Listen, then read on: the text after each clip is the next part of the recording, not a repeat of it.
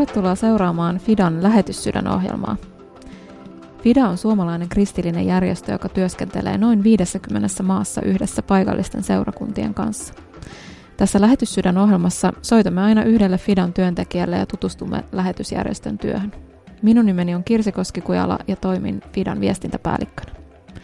Tällä kertaa soitan Juha Lehtoselle. Hän tekee todella tärkeää työtä, kiertää työksän seurakuntia ja erilaisia tapahtumia, rohkaisee ihmisiä hakeutumaan lähetystehtäviin. Soitetaan Juhalle ja kysytään, miten hänen oma lähetyspolkunsa on edennyt.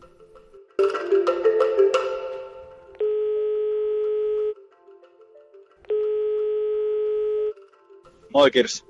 No hei Juha, täällä soitan Radio Daysta sinulle. Mistäs päin Suomea tavoitin sinut? Tässä mennään kohti Tamperetta, kohta Lempäällä ohi. Juha, sä oot työssä Fidalla seurakuntasuhteiden parissa, eli sinun työhösi kuuluu verkostoitua ja kiertää rohkaisemassa ihmisiä mukaan lähetystyöhön. Mä tiedän, että sä puhut paljon otsikolla Mun missio, mutta mikä on Juha Lehtosen missio? Hyvä kysymys. tota, eiköhän se kaikessa yksinkertaisuudessa ole niin kuin jollakin tavalla olla ja elää siinä, missä kokee, että taivaissa haluaisi olevan. Se on semmoinen iso otsikko.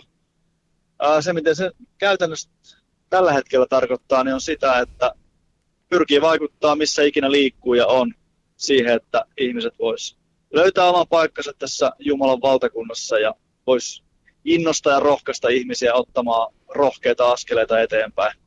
Niitä nyt ainakin. Lähdetään sillä liikkeelle. Sä oot Juha lähetyslapsi ollut. Sun vanhemmat oli lähetystyössä Etelä-Amerikassa ja te asuitte siellä perheenä joitakin vuosia. Millaisia muistoja sieltä jäi? Joo, se oli aika mullistavaa aikaa. En osannut sanaakaan Espanjaa. Et yksi iso juttu oli se, että muuttaa täysin uudenlaiseen kulttuuri- ja kieliympäristöön, eli piti tosi nopeasti ottaa haltuun kieltä ja, ja se oli tosi mullistava asia täytyy sanoa, että onneksi siellä oli aika vahva suomalaislähettien yhteisö silloin, johon me saatiin mennä ja he meitä paljon neuvoi ihan kädestä pitäen, että miten uudessa maassa ollaan ja eletään. Myöskin ehkä se, se niin kuin radikaali muutos, niin kyllähän se mussa aiheutti. Mä olin silloin 16, kun mentiin, niin, niin kyllä mä, musta tuntuu, että mä elin niin kuin sie, siellä sitten sellaista oman elämäni murkkuikää. Eli vahvaa kapinaa vanhempia ja Jumalaakin kohtaan. No miten sieltä sitten tulit jossain vaiheessa Suomeen? Miten elämä sitten meni eteenpäin? Joo, kun mä palasin Suomeen, niin tosiaan palasin, äh, ehdin ole Boliviassa vaan reilu 14 kuukautta, eli suhteellisen lyhyen ajan.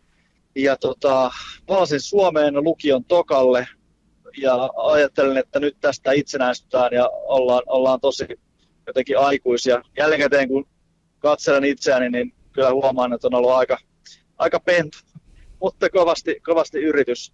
Se, se kuitenkin se vuosi siellä reilu, niin se, se niin kuin mullisti mun maailmankuvaa ja, ja näin kyllä aika, täytyy sanoa, että ihan näin päiviä asti, niin näin niin kuin maailman vähän niin kuin sitä kautta.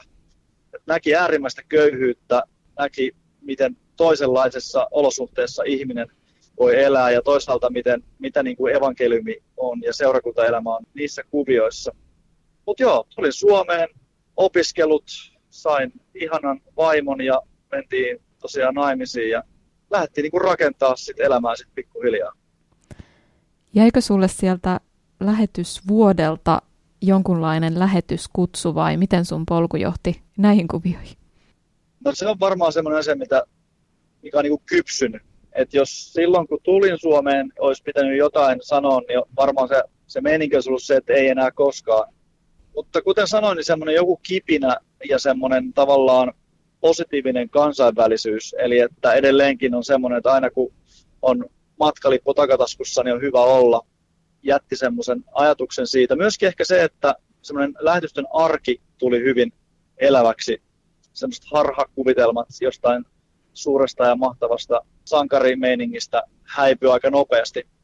Kuitenkin loppujen lopuksi älytön iso lämpö ja kiitollisuus sitä ajanjaksoa elämässä kohtaa, mikä on aiheuttanut sen, että, että on, on siitä lähtenyt ollut jotenkin kiinnostunut.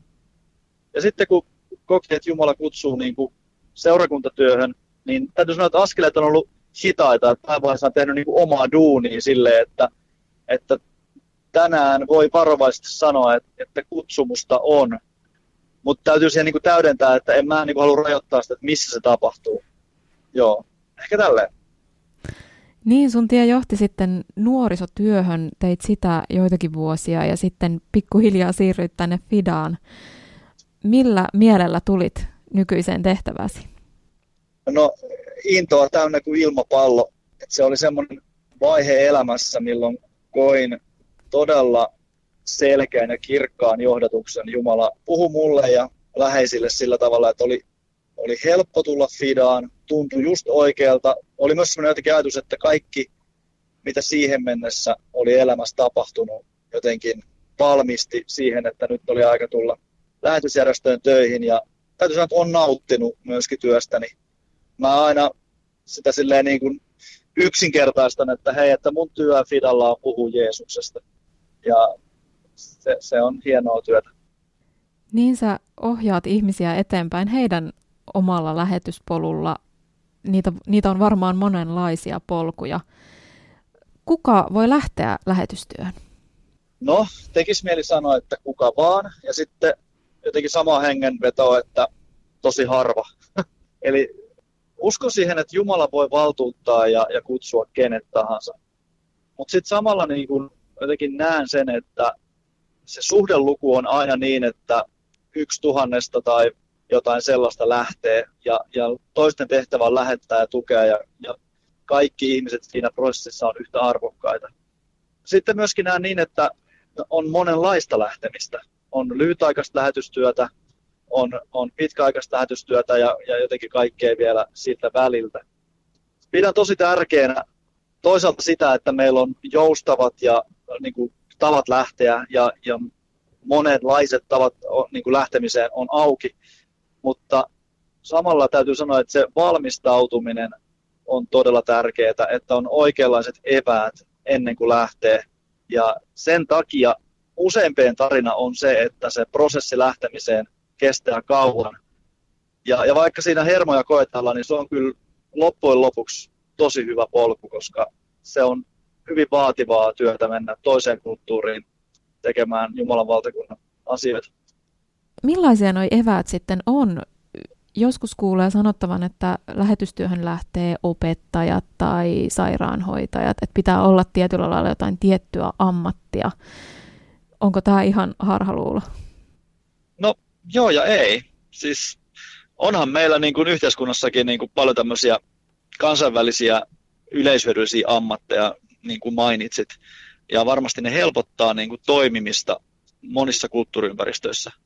Mutta haluaisin nostaa ehkä semmoisen niin tärkeän ajatuksen, että me puhutaan Fidassa globaalista ammattilaista. Ehkä aikaisempi nimitys Deltan tekijä oli, on, on tuttu joillekin. Eli ihmiset oman ammattiinsa, erityisesti bisneksen kautta, pystyy sijoittumaan maailmalle melkein mihin tahansa. Tuntuu, että sille ei ole rajoja. Joten tämä on niin tärkeä ajatus ja ehkä semmoinen jopa paradigman muutos, jota, jota meidän täytyy niin kuin yhdessä pohtia seurakuntien kanssa, että miten me voitaisiin paljon enemmän varustaa ihmisiä sitä kautta. Eli yksi on tämä ammatin kautta, joo.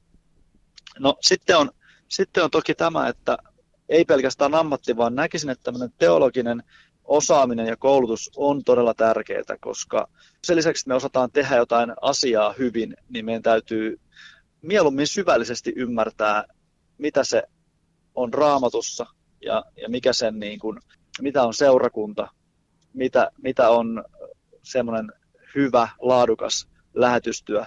Me ei mennä kuitenkaan tuonne maailmalle toteuttamaan omaa missiota, vaan, vaan Jumalan missiota. Me mennään sinne ennen kaikkea palvelemaan paikallisia ja mahdollistamaan, että lähetystyö voi moninkertaistua. Joo, tämä on tosi iso asia, mutta tuossa nyt jotain lyhyesti. No onko lähetystyöhön lähtevällä oltava selkeä kutsu? Sä itse puhuit, että sä selkeästi koit, että Jumala kutsu tiettyyn tehtävään, tiettyyn aikaan. Mistä tietää? Onko tällaista kutsua? kyllähän se on niin kuin Jumalan kanssa eläminen on semmoista, että harvoin tietää ihan niin kuin varmasti yhtään mitään, että enemmänkin on luotettava siihen hiljaiseen ääneen, jonka sydämessään kokee. Sen lisäksi on hienoa, jos pystyy ympäröimään itsensä ihmisillä, joihin luottaa, jotka on käynyt sun edellä ja jo, joiden kanssa voi niin kuin sitä prosessia elää eteenpäin. On tosi tärkeää rukoilla, on, on tärkeää myöskin ikään kuin alistaa omat fiilikset ja kutsumuksensa seurakunnan johdon kanssa niin kuin alle tavallaan, että, että, että se olisi yhteinen se, se kutsu. Myöskin semmoinen niin hyvä tapa, ihan käytännön tapa, tosin korona-aikana tämä on haastavaa, mutta jos kokee kutsua vaikka nyt Taimaaseen, niin, niin kannattaa mennä Taimaaseen ja, ja olla ja elää siellä hetki, niin se usein sitä kautta myöskin vahvistuu tai heikentyy se, se oma ajatus. Hmm. Mitä askeleita voisi nyt ottaa ensimmäisenä, jos haluaisi lähteä lähetystyöhön? Tosi selkeitä askeleita voisin sanoa, että ottaa vaikka muhun yhteyttä tai Jyrki Palmiin ja keskustelee. Ja jos tuntuu, että siinä on oikeasti niin kuin ihan vakavissaan, niin meidän seuraava ohje on, että hei, ootko, ootko jo jutellut sun seurakunnan johdon kanssa. Sitten sen jälkeen me lähdetään yhdessä kartottamaan sitä, että onko niin kuin ammatillista osaamista, onko teologista osaamista. Jos on, niin hyvä. Jos ei ole, niin sitten lähdetään kartoittaa, että mitä koulutuksia tarvitsee. Kieliopinnot on tärkeä juttu. Ihan, ihan niin kuin askel askeleelta sitä niin selvitetään, että minkälaiset niin kuin varusteet on repussa ja mitä tarvitaan, että lähteminen olisi mahdollista. Entä sitten, jos haluaa täältä kotimaasta käsin tukea lähetystyötä? Miten siinä voisi olla mukana? No varmaan rukous on kaikista tärkein juttu. se, se on, se on niin kuin mieletön voimavara ja me tarvitaan todella paljon niin kuin rukousta ja ihmisiä, jotka jaksaa taistella maailmanlaajuisen lähetystyön puolesta. Totta kai sen lisäksi voi varoillaan palvella. Tarvitaan ihmisiä myöskin, jotka niin kuin tukee ihan tälleen käytännössä, eli kun lähettäjä tulee Suomeen seurakuntiin, niin toivottavasti meillä olisi ihmisiä, jotka vois, vois jeesaa niissä vaiheissa. Joskus se tarkoittaa, että käy kaupassa ostaa ruokaa näille, joskus auton lainaamista, joskus asunnon lainaamista, mitä ikinä se olisikaan, tämmöistä ihan, ihan käytännön apua. Fidalla on tosi paljon ja monia kohteita, joissa on taloudellisia tarpeita, että, että kyllä mä rohkaisen ää, myöskin sitä kautta antamaan Jumalan valtakunnan työhön. Siinä muutamia. Sä kierrät paljon seurakuntien nuorten tilaisuuksia. Mitä mieltä nuoret on lähetystyöstä? Lähtökohtaisesti, siis sanoisin että melkein niin kuin sata prossaa on näin, että, että nuoret suhtautuu lähetystyöhön tosi rohkeasti ja innostuneesti. Ja se on niin kuin nuorelle ominaista tämmöinen, että maailma on auki ja kaikki on mahdollista. Toki enemmän ja enemmän tarvitaan sitten ihan niitä konkreettisia askeleita ja, ja toki sitten ehkä nuoren elämässä sen takia tämmöiset aktiot, lyhytaikaiset jutut on hyviä, koska sitten tuommoinen pitkäaikainen lähetystyö niin saattaa nuorelle tuntua, että ah, tohon on niin, tarvitaan niin paljon, tuohon on niin pitkä aika, että mitäs mä just nyt voin tehdä. Ja mä oon iloinen, että pystytään tarjoamaan ja toivon, että tulevaisuudessakin pystytään tarjoamaan näitä aktiomatkoja yhdessä niin kuin seurakuntien kanssa. Sitten on totta kai kaikkea näitä tapahtumia, missä niin kuin on tosi hieno nuorten kanssa yhdessä jotenkin sitä niin kuin fiilistellä, mitä, mitä kaikkea Jumala tekee. Mutta joo, mulla on, mulla on niin kuin ihan hirveän positiivinen ajatus ää, Suomen lähetystyön tulevaisuudesta, kun mä katson tämän ajan nuoria. Se on tosi hieno kuulla. Mm. Kiitos Juha tästä juttuhetkestä. Siunattua Tampereen matkaa sulle. Meillä loppuu tänään ohjelma-aika, niin ehkä palaamme lähetyssydämissä sitten Joo. kanssasi vielä toisenkin kerran, mutta tänään sanon sinulle, että hyvää illanjatkoa. Kiitos sulle. Kiitos paljon. Kiitos. Moi moi. Moi.